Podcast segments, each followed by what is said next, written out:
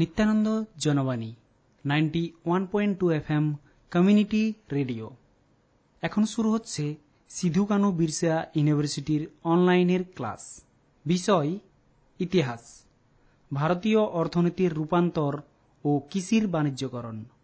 Class নিচ্ছেন doctor Nandita Banerjee. Hello আচ্ছা আমি আজকে সেকেন্ড সেমিস্টার থেকে একটা বিষয় তোমাদের ক্লাসে পড়াবো।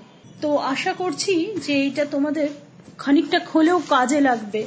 লকডাউনের সময় তোমরা হয়তো, যেহেতু সরাসরি ক্লাস নেওয়া সম্ভব হচ্ছে না, তো এটার মাধ্যমে কিছু কিছু লেকচার্স আমি তোমাদের ক্লাসেও নিয়েছি অনলাইন ক্লাসে নিয়েছি, সেটাই আমি আবার রেকর্ড করে পাঠানোর চেষ্টা করছি।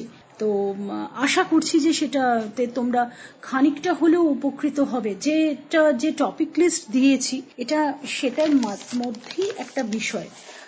তো আমি সেকেন্ড সেমিস্টারে একটা, আর তোমাদের ফোর্থ সেমিস্টারেও একটা ক্লাস এইভাবেই নেব, সেটা ভাবছি আর আচ্ছা তো আজকে আমি ভাবছি যে ভারতীয় অর্থনীতির রূপান্তর হ্যাঁ? এই বিষয়টা আমরা একটু যদি গল্পের মতন করে পড়তে পারতাম, সেটা অনেক ভালো হতো। উনিশ শতকের দ্বিতীয়ার্ধে এবং বিশ শতকের গোড়াতে ভারতীয় অর্থনীতিতে উল্লেখযোগ্য পরিবর্তন লক্ষিত হয়েছিল। আঠেরোশো সালে চার্টার আইনের নবীকরণের সময় থেকে অধীনস্থ ভারতীয় অর্থনীতির ওপর ব্রিটিশ শিল্প পুঁজির আধিপত্য শুরু হয়। কিন্তু বিশ্ব পুঁজিবাদী অর্থনীতিতে ভারতের যুক্ত হওয়া এবং ঔপনিবেশিক অর্থনীতি থেকে কাঁচামাল উৎপাদনকারী দেশে শিল্প পণ্যের ভোক্তায় এবং একটি পরিবেষ্টিত শিল্প অর্থনীতিতে পরিণত হবার দেশে পরিণত সরি পরিণত হবার প্রক্রিয়া শুরু হয়েছিল উনিশ শতকের দ্বিতীয়ার্ধে। অর্থাৎ বুখারিন, তিনি বলেছেন যে, a system of production, relations, and correspondingly relations on a world scale, উৎপাদন সম্পর্কের এটি একটি বন্দোবস্ত যা ক্রমে বিশ্বজোড়া বিনিময় সম্পর্কে জন্ম দেয়। পোলিশ অর্থনীতিবিদ অস্কার ল্যাঞ্জ বিনিময় সম্পর্কের প্রকৃত স্বরূপ স্পষ্টভাবে বোঝাতে গিয়ে লিখেছিলেন স্বল্পোন্নত দেশগুলির অর্থনীতি ছিল এক পেশে। এগুলি কাঁচামাল ও খাদ্য সরবরাহকারী অর্থনীতিতে পরিণত হয়েছিল। বিদেশি পুঁজি এই দেশগুলি থেকে মুনাফা অর্জন করত, তা এ দেশগুলিতে পুনর্বিনিয়োগ করা হতো না। যে দেশ থেকে পুঁজি এসেছিল, সে দেশে লভ্যাংশের পুরোটা পাঠিয়ে দেয়া হতো। কাজেই ঔপনিবেশিক যে অর্থনীতি, সেখানে কিন্তু বিদেশি পুঁজির অনুপ্রবেশ ঘটেছে নানান রকম ভাবে। বিদেশি পুঁজির অনুপ্রবেশ ঘটেছে খনিতে, বাগিচাতে প্ল্যান্টেশনসে কাঁচা মাল প্রক্রিয়াকরণে র মেটেরিয়াল প্রসেসিং এর কাজে এবং সাম্রাজ্যিক প্রধান কেন্দ্র যেটা, সেটা দ্বারা পরিবেষ্টিত রপ্তানি শিল্পে। এই কথাটিও ব্রিটিশ ঔপনিবেশিক শক্তি দ্বারা প্রচার করা হয়েছিল, যে সাংস্কৃতিক দিক থেকে সুসভ্য একটি সমাজ ভারতকে অধীনস্থ করে রেখেছে। অথচ দেখা যাচ্ছে যে ভারতের যে কৃষি সমাজ, তার উন্নতির জন্য সেচ ব্যবস্থার উন্নতি ছিল অত্যাবশ্যক। আঠেরোশো সালে ভারতে ব্রিটিশ সরকার সেচ ব্যবস্থার উন্নতির জন্য ব্যয় করেছিল খুবই সামান্য পরিমাণ টাকা, এক দশমিক এক কোটি টাকা। উনিশশো এক সালে এটা কমে যায়। কমে এটা হয়ে যায় সত্তর লক্ষ টাকা। কাজে এইখানে দেখতে হবে যে ভারতীয় অর্থনীতির যে রূপান্তর সেই বিষয়টা ঠিক কীরকম ভাবে হয়েছে। এবং ভারতীয় অর্থনীতির রূপান্তর পড়তে গেলে আমরা একটা খুব ইন্টারেস্টিং বই আপনারা নিশ্চয়ই সবাই জানবেন। ঔপনিবেশিক ভারতের অর্থনীতি, সব্যসাচী ভট্টাচার্যের লেখা। আমি চেষ্টা করছি যে সেখান থেকেও একটু কয়েকটা জিনিস বলে দিতে, কয়েকটা বিষয়ে আলোকপাত করতে সেই বইটা থেকেও। হ্যাঁ তো সেটা আমি তার আগে আসছি যে ঠিক কৃষি বাণিজ্যকরণ বলতে আমরা কি বুঝি? কমার্শিয়ালাইজেশন অফ এগ্রিকালচার বলতে আমরা কি বুঝি? কৃষির বাণিজ্যকরণ বলতে কেবলমাত্র কৃষিজ উৎপাদনের ভোগ্য পণ্যে পরিণত হওয়া বা নগদ টাকার জন্য কৃষিজ উৎপাদন কিন্তু বোঝায় না। প্রাক ব্রিটিশ যুগেও চাষের ফসলের বাজার ছিল, কিন্তু তার জন্য ভারতীয় কৃষিতে কোনো প্রাতিষ্ঠানিক পরিবর্তন আসেনি। কাজে বাণিজ্যকরণ কথাটা কিন্তু আরও বেশি অর্থবহ। বাণিজ্যকরণ বলতে যেটা বোঝায়, সেটা হচ্ছে কৃষকের স্বেচ্ছায় বাজার অর্থনীতির সঙ্গে যুক্ত হওয়া। জমির বাজার ও কৃষি পণ্যের বাজারের বিকাশ এবং কৃষকের স্তর বিন্যাস। এবং এর সমস্ত কিছুরই পরিণতি কিন্তু হচ্ছে, পরিণতি হচ্ছে যে কৃষিক্ষেত্রে উৎপাদন সম্পর্কের যেটা গুণগত পরিবর্তন। কাজে অনেক সময় তো এটাও বলা যায় যে ভারতে যোগাযোগ ব্যবস্থার উন্নতি হচ্ছে, ঔপনিবেশিক অর্থনীতি, বিশ্ব অর্থনীতির সঙ্গে যুক্ত হচ্ছে। এবং এর পরিপ্রেক্ষিতে কৃষকরা মূল্যের ওঠানামা এবং যে চাহি, বাজার, সেই বাজারের যে চাহিদা, তাতে কিন্তু তারা ব্যাপকভাবে সাড়া দিয়েছিল। কাজে কৃষক যে সত্যি সত্যি সে বাজারের চাহিদার দিকে এক ফসলের পরিবর্তে অন্য ফসল ফলাতে আগ্রহী হয়েছিল কিনা, এই বিষয়টা কিন্তু কিছুটা অবান্তর। হ্যাঁ কারণ তারা অনেকগুলো স্তরে বিভক্ত ছিল এবং একেবারেই সুবিধাজনক অবস্থায় ছিল না। কাজে উনিশ শতকের দ্বিতীয়ার্ধে যোগাযোগ ব্যবস্থার উন্নতি মূল্যের তারতম্য হ্রাস হয়েছিল ঠিকই, কিন্তু সেটা সমস্ত স্তরের কৃষকদেরকে একই রকম ভাবে প্রভাবিত করেনি। মাইকেল ম্যাক আলপিন তিনি বলছেন যে ঊর্ধ্ব দেশের বাণিজ্য কেন্দ্রগুলির খাদ্যশস্যের মূল্য উনিশশো সালের আগে নির্ধারণ করত বন্দর শহরগুলির সঙ্গে পরিচালিত প্রত্যক্ষ বাণিজ্য। বিশ শতকের প্রথম দশকে পরিবহন ও পরিকাঠামোর উন্নতির ফলে প্রত্যেকটি অঞ্চলের মধ্যে একটা প্রত্যক্ষ যোগাযোগ বৃদ্ধি পেয়েছিল এবং প্রধান কৃষি পণ্যগুলির একটি অভ্যন্তরীণ জাতীয় বাজার গঠিত হয়েছিল। ঔপনিবেশিক সরকার ভারতে কৃষিতে যে প্রাতিষ্ঠানিক পরিবর্তনগুলো এনেছিল সেটার তার ফলে ঐতিহ্যগত গণ্ডিবদ্ধ সম্পত্তির অধিকার পাশ্চাত্য পুঁজিবাদের সঙ্গে সাদৃশ্যযুক্ত অপ্রতিহত ব্যক্তিগত সম্পত্তিতে রূপান্তরিত হয়। এবং এই নতুন অধিকারের দ্বারা লাভবান ব্যক্তিদের মধ্যে আবার ভারতের বিভিন্ন প্রান্তে আঞ্চলিক তারতম্য ছিল। কাজেই সরকারের যে ক্রমবর্ধমান রাজস্ব চাহিদা এবং খাজনা বৃদ্ধি, সেটা কিন্তু জমিদারের ওপর আইনি নিয়ন্ত্রণের অভাব কৃষকদের অবস্থা ক্রমশ ক্রমশ খারাপ হয়ে উঠেছে। মুঘল আমলে আমরা জানি যে রাজস্বের হার বাড়ানো হতো এবং কৃষকেরা অনেক সময় জায়গিরদার, ইজারাদার ও জমিদারদের দ্বারা নির্যাতিত হতেন। কিন্তু মানুষ ও জমির যেটা অনুকূল আনুপাতিক হার ফেভারেবল ল্যান্ড ম্যান রেশিও রাজস্ব বা খাজনা, এটাকে ইচ্ছা মতো বাড়িয়ে দেওয়ার বিষয়টিকে নিয়ন্ত্রণ করা যেত। কাজে কৃষকদের বিভিন্ন স্তরে ভাগ হয়ে যাওয়া বা জমির বাজারের বিকাশ, সেটা কিন্তু সে যুগে ঘটেনি। ইরফান হাবিব, তিনি দেখিয়েছেন, মুঘল যুগেও কৃষি পণ্য বাজারে আসত এবং মুঘল যুগের অন্তিম লগ্নে এই প্রবণতা বৃদ্ধি পেয়েছে। কারণ রাজস্ব ফসলের পরিবর্তে নগদ টাকায় এবং মোট উৎপাদনের তুলনায় আরও বেশি হারে আদায় করা শুরু হয়েছিল। কিন্তু উনিশ শতক থেকে যেভাবে কৃষি পণ্যের বাজার তৈরি হলো, সেটা ছিল ভিন্ন প্রকৃতির। প্রথমত পরিমাণগত পার্থক্য, অর্থাৎ মোট উৎপাদনের অনেকটা বাজারে আসতে থাকে এবং দ্বিতীয়ত, ঔপনিবেশিক অর্থনীতির আওতায় ইংল্যান্ডের শিল্পায়নের চাহিদা ভারতের কৃষি পণ্যের বাজারকে প্রভাবিত করে।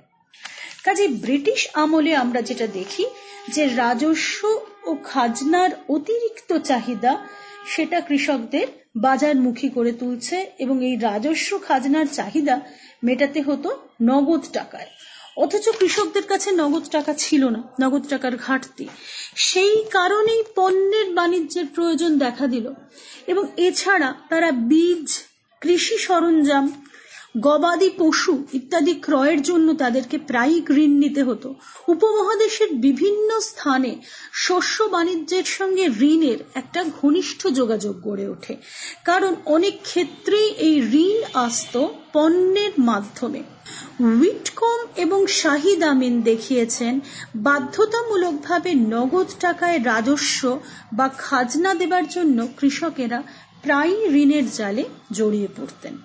এই খাজনা মেটানো ও ঋণ পরিশোধের তাগিদ কৃষকদের জবরদস্তিমূলক বাণিজ্যিকরণ বা ফোর্সড কমার্শিয়ালাইজেশনের দিকে নিয়ে যায়।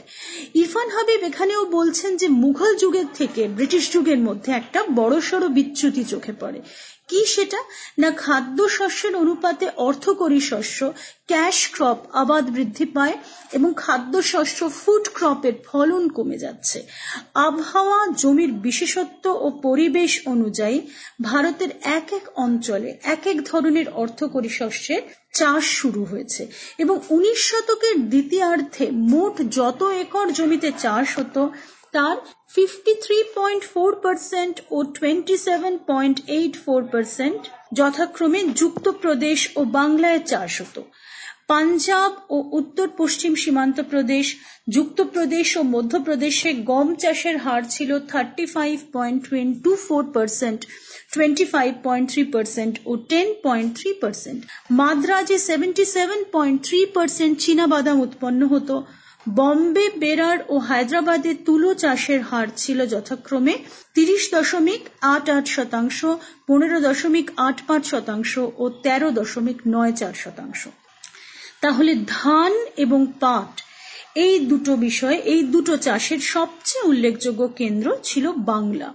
উনিশশো তিরিশ একত্রিশ সালেও বাংলার মোট আবাদি জমির বাহাত্তর দশমিক পাঁচ শতাংশ জমিতে কিন্তু ধান চাষ এবং দশ দশমিক সাত শতাংশ জমিতে পাট চাষ হতো। কাজে ব্রিটিশ আইন জমিকে হস্তান্তরযোগ্য সম্পত্তিতে পরিণত করল এবং জমি বন্ধকি রেখে ঋণ গ্রহণের বিষয়টি সাধারণ ব্যাপারে পরিণত করল। এই নতুন যে ডেভেলপমেন্ট এই যে বিকাশ, এইটা কিন্তু চাষিদের অর্থকরী শস্য ফলানোর প্রতি মনোযোগ করে তোলে।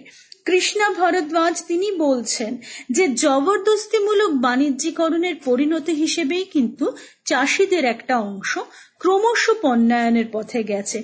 The increasing commoditization was for some sections of the peasantry a consequence of forced commercialization তিনি আরও বলছেন যে পরিবহন ব্যবস্থার উন্নতি, ঔপনিবেশিক সরকারের চাপ বিশ্ব পুঁজিবাদী অর্থনীতির জালে প্রান্তিক দেশগুলির অন্তর্ভুক্তি, ঔপনিবেশিক রাজস্ব ও বাণিজ্য নীতি ইত্যাদি বাহ্যিক বিষয়গুলিও কৃষির বাণিজ্যকরণ ঘটাতে সাহায্য করেছিল। আচ্ছা আমরা আমাদের এই লেকচারটাকে ছোট ছোট করে আমি তিনটে তিনটে চারটে ভাগে তোমাদেরকে বলবার চেষ্টা করছি। এক নম্বর হচ্ছে উত্তর ভারত ও মধ্য ভারত। তো উত্তর ভারত ও মধ্য ভারতের মধ্যে পড়ছে পশ্চিম এবং দক্ষিণ পূর্ব পাঞ্জাবের অনগ্রসর এলাকাগুলো, যেখানে বিভিন্ন ধরনের চাপের পরিপ্রেক্ষিতে কৃষির বাণিজ্যকরণ শুরু হয়। এই চাপগুলি কি কি? এক নম্বর হচ্ছে যে রাজস্ব ও খাজনার অতিরিক্ত চাহিদা, স্বল্প বৃষ্টিপাতের ফলে ফসলের অনিশ্চয়তা অনুর্বর জমি এবং অনুন্নত সেচ ব্যবস্থা। বাণিজ্য ও মহাজনী কারবার সম্মিলিতভাবে এই অঞ্চলে দাদনি ব্যবস্থার মতো একটি ব্যবস্থার প্রচলন ঘটাচ্ছে। কিন্তু মধ্য পাঞ্জাবের অবস্থা একেবারেই আলাদা। কেন? কারণ এই অঞ্চল ছিল অপেক্ষাকৃত উর্বর। উন্নত মানের সেচ ব্যবস্থার জন্য এখানে তুলো এবং আখের ফলন ভালোই হতো। এবং তুলো ও আখ চাষের জন্য বীজ, সার, শ্রম, সেচ বাবদ যথেষ্ট পরিমাণ বিনিয়োগ করতে হতো। তাই চাষিরা এই বিনিয়োগের বিনিময়ে ভালো ফলনের আশা করতেন। আঠেরোশো উনসত্তর সালে সুয়েজ খালের পথ খোলা এবং রেল ব্যবস্থার সম্প্রসারণ খাদ্যপণ্য সহ অন্যান্য পণ্যের রপ্তানির পথ সহজ করে তুলেছিল। পাঞ্জাবের উর্বর অঞ্চলগুলিতে ঋণের বাজারের আধিপত্য বিস্তার করেছিলেন কৃষক মহাজনেরা, যারা জমি বন্ধকে রেখে টাকা ধার দিতেন। ব্যবসা বাণিজ্যে তাদের তেমন উৎসাহ ছিল না। আচ্ছা এ প্রসঙ্গে তো জানা যায় যে মুসলমান প্রধান উত্তর ও পশ্চিম পাঞ্জাব ছাড়া বেশিরভাগ জায়গায় কিন্তু কৃষক মহাজনদের একটা অস্তিত্ব ছিল।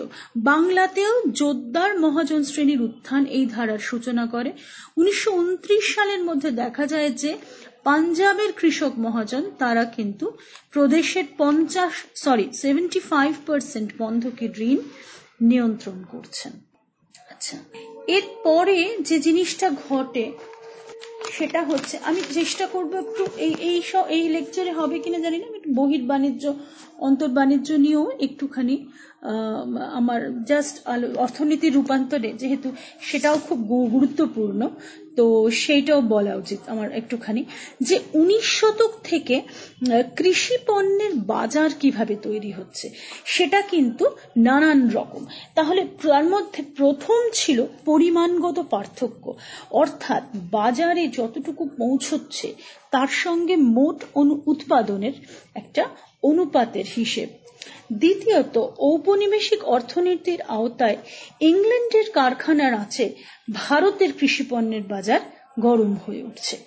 আচ্ছা অন্তর বাণিজ্যের ক্ষেত্রেও পুরনো প্রাক ঔপনিবেশিক ধারার দুটি কার্যকারণ সম্বন্ধ উনিশ শতকেও বহাল রইল। সেগুলো কি? এক নম্বর হচ্ছে রাজস্বের তাড়না, খাজনা দেবার জন্য ফসল বিক্রি এবং দু নম্বর শহুরের চাহিদা। কিন্তু এই পরিবেশ কি করল? নতুন কিছু উপাদান এই পরিবেশে কৃষির বাজারকে তারা ত্বরান্বিত করছে।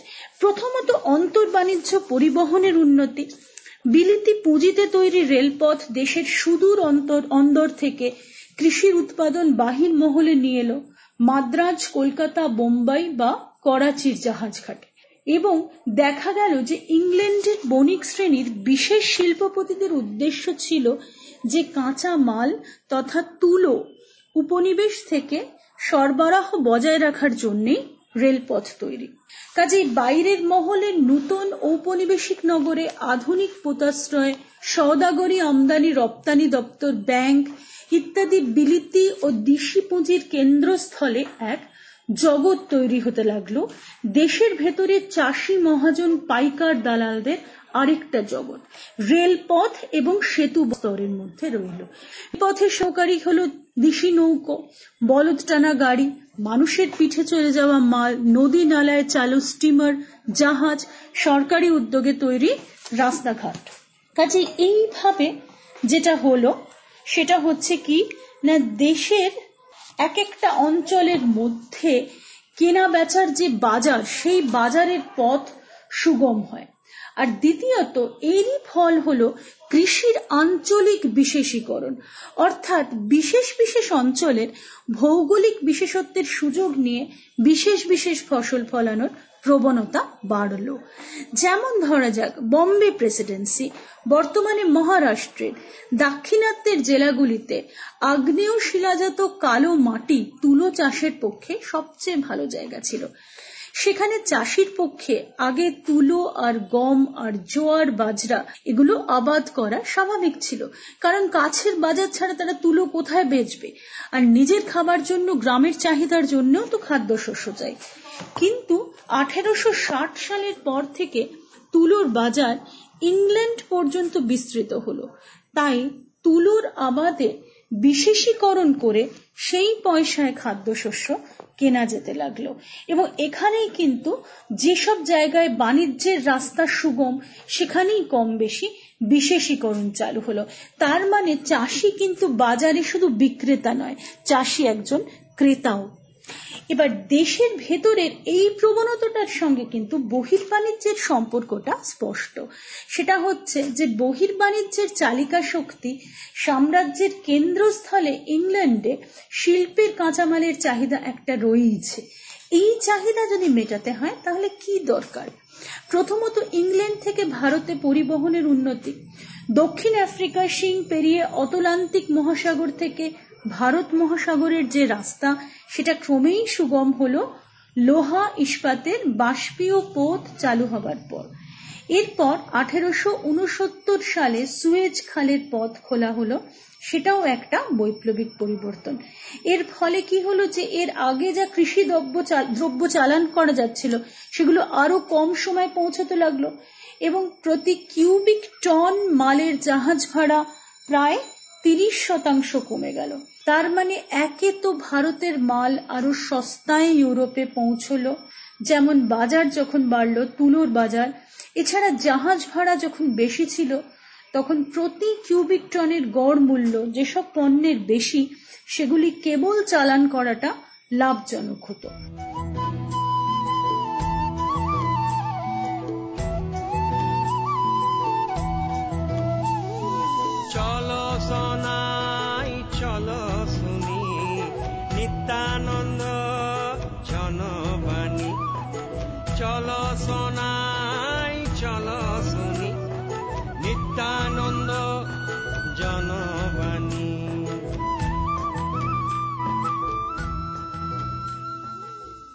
জাহাজ ভাড়া যত কম হতে লাগল, অনেক নতুন কৃষি পণ্য চালান হতে লাগল এবং আয়তনের তুলনায় মূল্য কম হলেও সেটা কিন্তু দেখা গেল। কাজে চাল এবং গমের রপ্তানি এর ফলে কিন্তু বাড়লো। আর একটা ঘটনা ঘটলো সেটা কি? সেটা হচ্ছে ইংল্যান্ডের দিকে ভারতীয় কৃষি পণ্যের রপ্তানি বাড়াতে ব্রিটিশ ভারতের সরকার যথেষ্ট সক্রিয় ছিল। রেলপথের বিন্যাস করা হয়েছিল।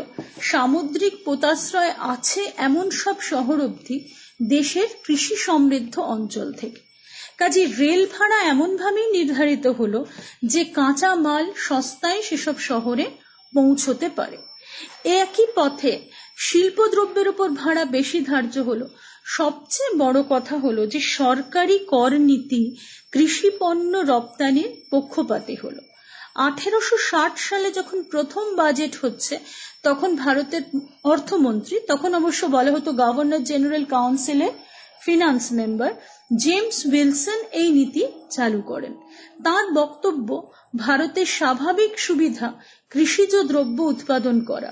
তাই থেকে ভারত যথাসম্ভব বহির্বাণিজ্যে আয় করবে, এই রপ্তানির ওপর করভার চাপালে বাইরের বাজার নষ্ট হবে, এবং ভারত যেহেতু কৃষি প্রধান দেশ সেই রূপে সে কাঁচা মাল রপ্তানি করে শিল্প সমৃদ্ধ ইংল্যান্ডকে যোগান দেবে।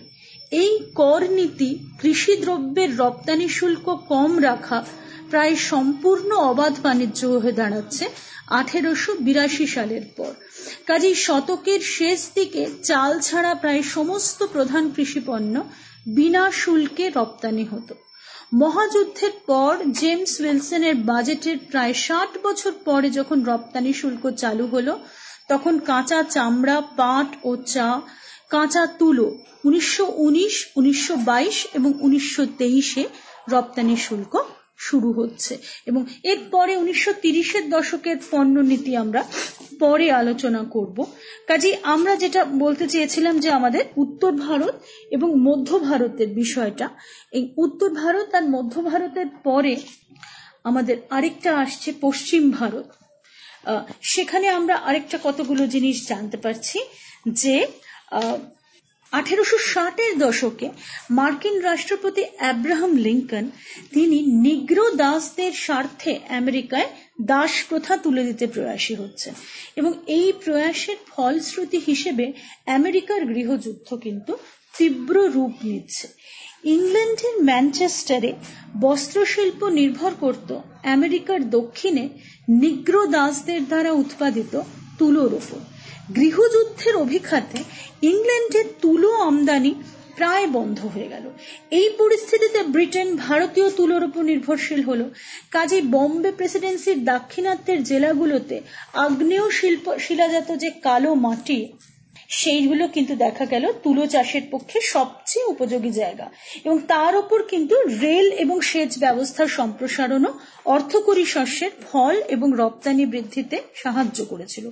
দাক্ষিণাত্য গুজরাটের আখ, গুজরাটের তামাক, সাতারার চিনে বাদাম, গুজরাট ও মহারাষ্ট্র অঞ্চলের তুলো ইত্যাদি পণ্যের ফলন ও রপ্তানির পরিমাণ এর ফলে বৃদ্ধি পায়। পিটার হার্মেটি দেখিয়েছেন, চাহিদা বৃদ্ধির ফলশ্রুতি হিসেবে আঠারোশো ষাট থেকে সত্তর অব্দি এই সময়কালে তুলোর মূল্য প্রায় একশো বত্রিশ শতাংশ বেড়ে গেছিল। আচ্ছা এইখানে একটা জিনিস মনে রাখা জরুরি যে অর্ধমর্ণ অধমর্ণ অধমর্ণ চাষিরা তাদের কিন্তু উৎপাদিত পণ্যের মূল্য বাজার দর অনুপাতে অনেকটা কম পেতেন। কাজে কৃষি ক্ষেত্রে যোগানের যে স্থিতিস্থাপকতা, সেইটা কিন্তু নির্ধারণ করতে বাজার দরের একটা বিরাট ভূমিকা ছিল। চার্লস ওয়ালথ লিখলেন নীল চার্লসওয়ার্থ, তিনি লিখলেন যে, দাক্ষিণাত্যে মারোয়ারি ও গুজরাটি মহাজনরা মোট কৃষি জমির পাঁচ শতাংশের বেশি মালিকানা ভোগ করতেন না। কাজে আঠেরোশো তিরাশি থেকে আঠেরোশো একানব্বই এই সময়ের মধ্যে দশ শতাংশ জমির হাত বদল হয়েছিল, কিন্তু বন্ধকির পরিমাণ অসম্ভব রকমের বেড়ে গেছিল এবং গ্রামীণ ঋণ সরবরাহ করার ক্ষেত্রে প্রায়ই সাবেকি মহাজনদের জায়গা নিতে শুরু করেন সম্পন্ন চাষিরা। গুজরাটে এবং নর্মদা উপত্যকায় আঠেরোশো ষাট থেকে উনিশশো সালের মধ্যে ধনী চাষিরা যথেষ্ট সমৃদ্ধশালী হয়ে ওঠেন। উনিশশো সালের পর থেকে পেশাদার উত্তম উত্তমর্ণদের প্রভাব দাক্ষিণাত্যের মধ্যাঞ্চলে হ্রাস পেতে শুরু করে। আচ্ছা এরপরে আমরা চলে যাব পূর্ব ভারত এবং দক্ষিণ ভারত। পূর্ব ভারত অর্থাৎ বাংলা প্রেসিডেন্সিতে রাজস্ব ধার্য করা হয়েছিল চিরকালের জন্য এবং কোম্পানি কি করেছিল? তারা বাংলার জমিদারদের সঙ্গে সতেরোশো তিরানব্বই সালে চিরস্থায়ী বন্দোবস্ত গড়ে তোলে। কাজেই সতেরোশো নিরানব্বই, আঠেরোশো বারো এবং আঠেরোশো উনিশ সালের আইনগুলির ফলে জমিদারদের কৃষকের উপর খাজনার হার বাড়াতে কিন্তু কোনো অসুবিধে হয়নি। উনিশ শতকের মাঝামাঝি সময়ে রাজস্ব জমা করা, খাজনা দেয়া এবং যাবতীয় লেনদেন নগদ টাকার মাধ্যমে করার রীতি প্রচলিত হলো। তার ফলে কি হচ্ছে? অর্থের বাজারে দ্রুত বিকাশ ঘটল এবং ঋণের জাল চতুর্দিকে ছড়িয়ে পড়ার পরিপ্রেক্ষিতে সর্বত্র কিন্তু একটা টাকার একরূপী প্রচলন বা ইউনিফর্ম সার্কুলেশন অফ মানির প্রসার ঘটছে। খাজনা প্রদান ও খাজনার হার বৃদ্ধি বিষয়টা একরূপী মুদ্রা ব্যবস্থা ইউনিফর্ম কারেন্সি সিস্টেম ও মুদ্রার মাধ্যমে চাষিদের বাধ্যতামূলকভাবে খাজনা দেওয়ার প্রেক্ষিতে বিষয়টাকে আমরা বোঝবার চেষ্টা করব।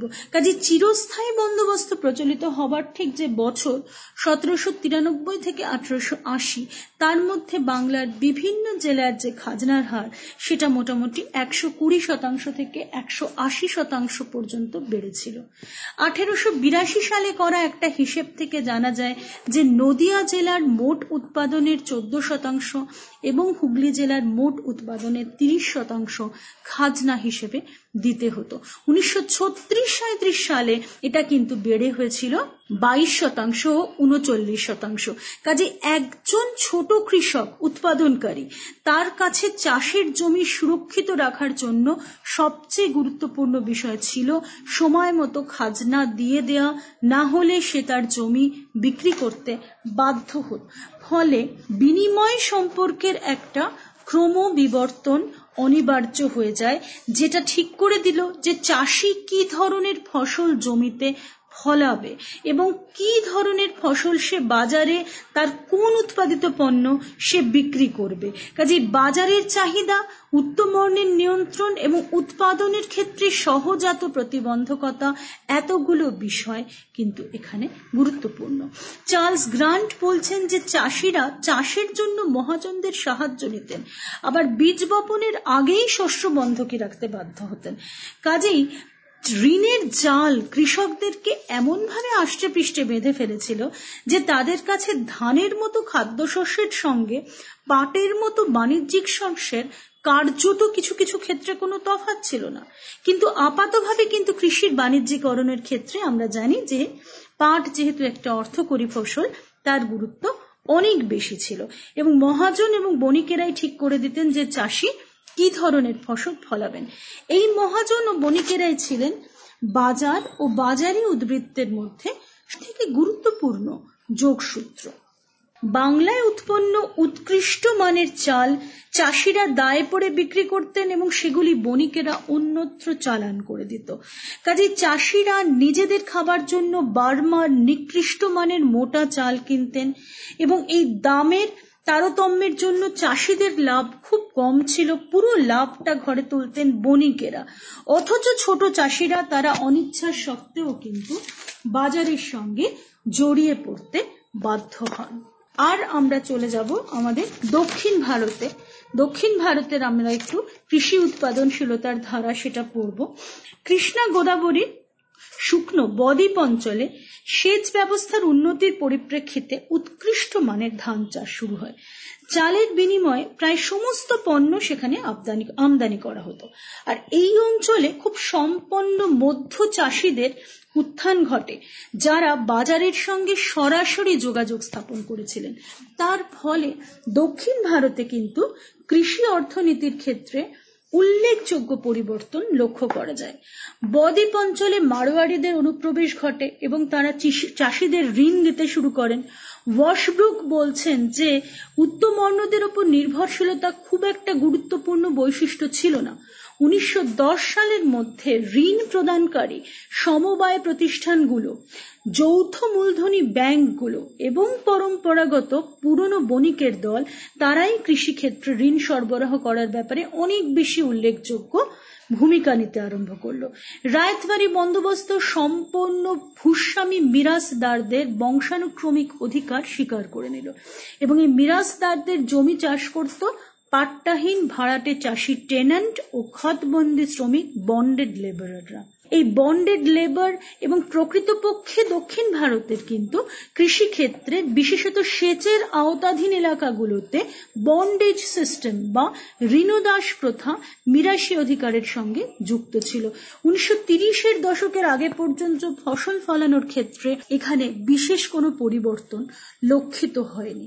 মাদ্রাজ প্রেসিডেন্সির গুন্টুর, কুডাপ্পা, বেল্লারি, কুর্নুল, মাদুরাই, তিরুনভেলি, কোয়েন্টাবুর ইত্যাদি অঞ্চলে তুলোর ফলন ছিল ভালো।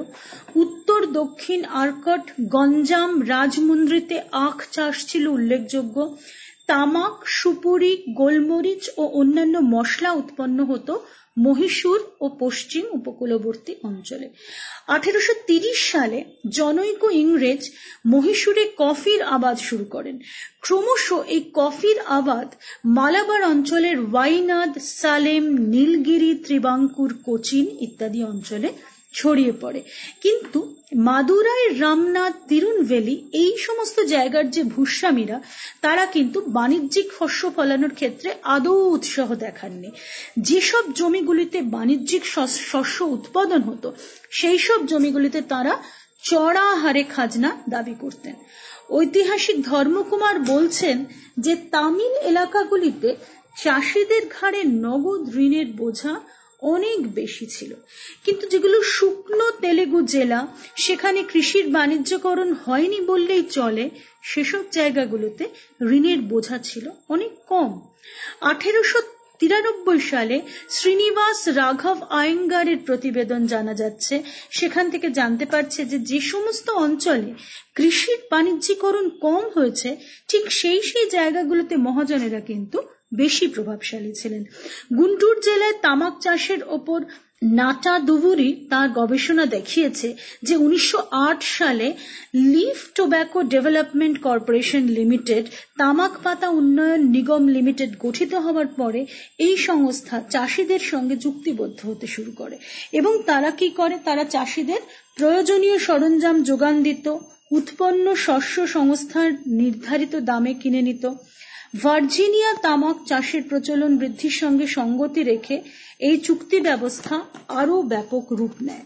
বাণিজ্যিক পুঁজি ও উৎপাদনকারীদের মধ্যে যোগাযোগের ভিত্তি হয়ে ওঠে চুক্তি ব্যবস্থা। বাণিজ্যিক শস্যের সঙ্গে খাদ্যশস্যের ফলনের ওপরও বণিক মহাজনদের নিয়ন্ত্রণ প্রতিষ্ঠিত হয়। দক্ষিণ ভারতের কতকগুলি অঞ্চলে ক্ষুদ্র চাষিরা মহাজনী অগ্রিমের ওপর পুরোপুরি নির্ভরশীল ছিলেন এবং তারা ফলনের সময় উৎপন্ন শস্যের মাধ্যমেই সেই ঋণ শোধ করতেন। মধ্যপ্রদেশের সাগর নর্মদা অঞ্চলের রাজস্ব চাহিদা ছিল মাত্রাতিরিক্ত। ফলে কৃষকেরা নিরাপত্তাহীনতায় ভুগতে শুরু করেন। এবং রাজস্বের একটা বড় কিস্তি জমা দিতে হতো ফেব্রুয়ারি মাসে, তাই ভূস্বামীরা জানুয়ারি মাসেই কৃষকদের কাছ থেকে খাজনা আদায় করে নিতেন। কিন্তু তখনও ফসল খেতেই থেকে যেত, তাই কৃষকরা খাজনা দেবার জন্য ঋণের জালে ক্রমশ জড়িয়ে পড়তে কিন্তু বাধ্য হচ্ছেন। আর রাজস্ব বন্দোবস্ত ছিল সাময়িক, এবং রাজস্ব দপ্তরের কর্মচারীরা খাজনার হার নির্দিষ্ট করে দিতেন। তাই দেওয়ানি আদালতগুলিতে খাজনার হার বাড়ানো নিয়ে কোনো প্রশ্ন তোলা যেত না। এবং এই যে মূল্যের তারতম্য, সেটা কিন্তু কৃষির ধারায় পরিবর্তন আনে। আর আঠেরোশো নব্বই দশকের মোট কৃষি জমি একর অনুযায়ী তেইশ শতাংশ জমিতে ধান চাষ হতো। ছাব্বিশ শতাংশ জমিতে গম চাষ হতো, আঠেরো শতাংশ জমিতে জোয়ার, ষোলো শতাংশ জমিতে তুলো চাষ হতো। পূর্ব বেরারে তুলো উৎপাদন ছিল গুরুত্বপূর্ণ। বহির্বাজারে গমের চাহিদা ছিল অত্যন্ত বেশি। কাজেই এইখানে বলা হচ্ছে যে, উনিশ শতকের যে শেষ তিনটি দশক, সেখানে কিন্তু গমের উৎপাদন যতখানি না হয়েছে, রপ্তানি তার থেকে বেশি হয়েছে। ধানের ক্ষেত্রেও তাই। কাজেই এই সমস্ত প্রক্রিয়ার ফলশ্রুতি হিসেবে গরিব চাষিরা তারা জোয়ারের মতো অভ্যস্ত হতে বাধ্য হন। কাজেই আমরা যদি এই কৃষি উৎপাদনশীলতার ধারা এটাতেই দেখি, এই বিষয়টাতেই নজর করি, তাহলে আমরা জানতে পারব যে কৃষির সম্প্রসারণ ঘটলেও গড় উৎপাদন কিন্তু হ্রাস ঘটছে। কোনো কোনো ক্ষেত্রে সেটা অন্যরকম কিন্তু বেশিরভাগ ক্ষেত্রেই দেখা যাচ্ছে যে উৎপাদন বাড়েনি। বৃদ্ধির হার মাত্র থ্রি পয়েন্ট থ্রি পার্সেন্ট তৈলবীজ, আখ চাষের ফলন বেড়েছে। মধ্যপ্রদেশে একর প্রতি ফলন সমস্ত শস্যের ক্ষেত্রে সার্বিকভাবে কমেছে। বম্বে সিন্ধু যুক্ত প্রদেশে উনিশশো এগারো সালের পর খাদ্যশস্যের উৎপাদন পরিমাণ স্থির হয়ে এক জায়গায় থেমে গেছিল। পাঞ্জাব ও মাদ্রাজে খাদ্যশস্য ছাড়া অন্যান্য শস্যের উৎপাদনশীলতার ক্রমবর্ধমান উন্নতির প্রবণতা লক্ষ্য করা যায়। কিন্তু খাদ্যশস্যের ক্ষেত্রে একর প্রতি উৎপাদনের হারে স্থিতাবস্থা বজায় ছিল। পরিসংখ্যানগত প্রমাণ সত্ত্বেও মরিস বলছেন যে একর পিছু গড় উৎপাদন বৃদ্ধি পেয়েছিল। কাজেই উপরোক্ত সময়কাল সম্পর্কে স্পষ্ট বলা যায় যে এই সময়ের মধ্যে একর পিছু উৎপাদন বৃদ্ধির জন্য কিন্তু কোনো উপকরণেরই বিশেষ উন্নতি হয়নি।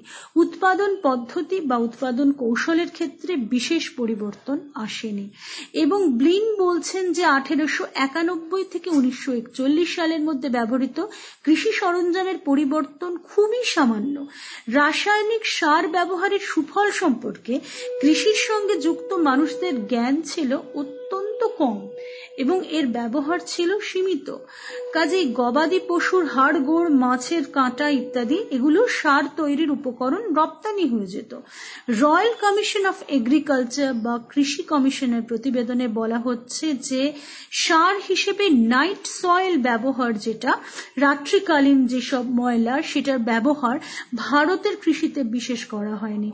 কাজেই দেখা যাচ্ছে কিন্তু এইখানে একটা জায়গায় উৎপাদনশীলতার ক্ষেত্রে একটা, কিছু কিছু ক্ষেত্রে উন্নতির প্রবণতা দেখা দিলেও লার্জলি কিন্তু সেটা ঘটানোর সম্ভব ঘটেনি। এবং আমি পরবর্তী আমার তোমাদের সঙ্গে যে পরবর্তী ক্লাস আছে, সেইখানে আমরা আমাদের এই বহির বাণিজ্যের বিকাশটা নিয়ে আরও আলোচনা বাজার বাজার অর্থনীতি নিয়ে আলো আলো আলো আলোচনা করা যায়।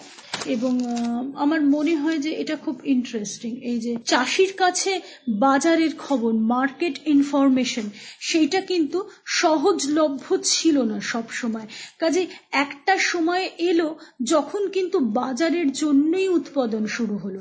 কারণ, এবং তখনও পর্যন্ত শুধুমাত্র যে সম্পদ চাষি, সেই কিন্তু পারছে যে বলদ গাড়ি করে তুলো শহরের বাজারে নিয়ে যাচ্ছে যেতে।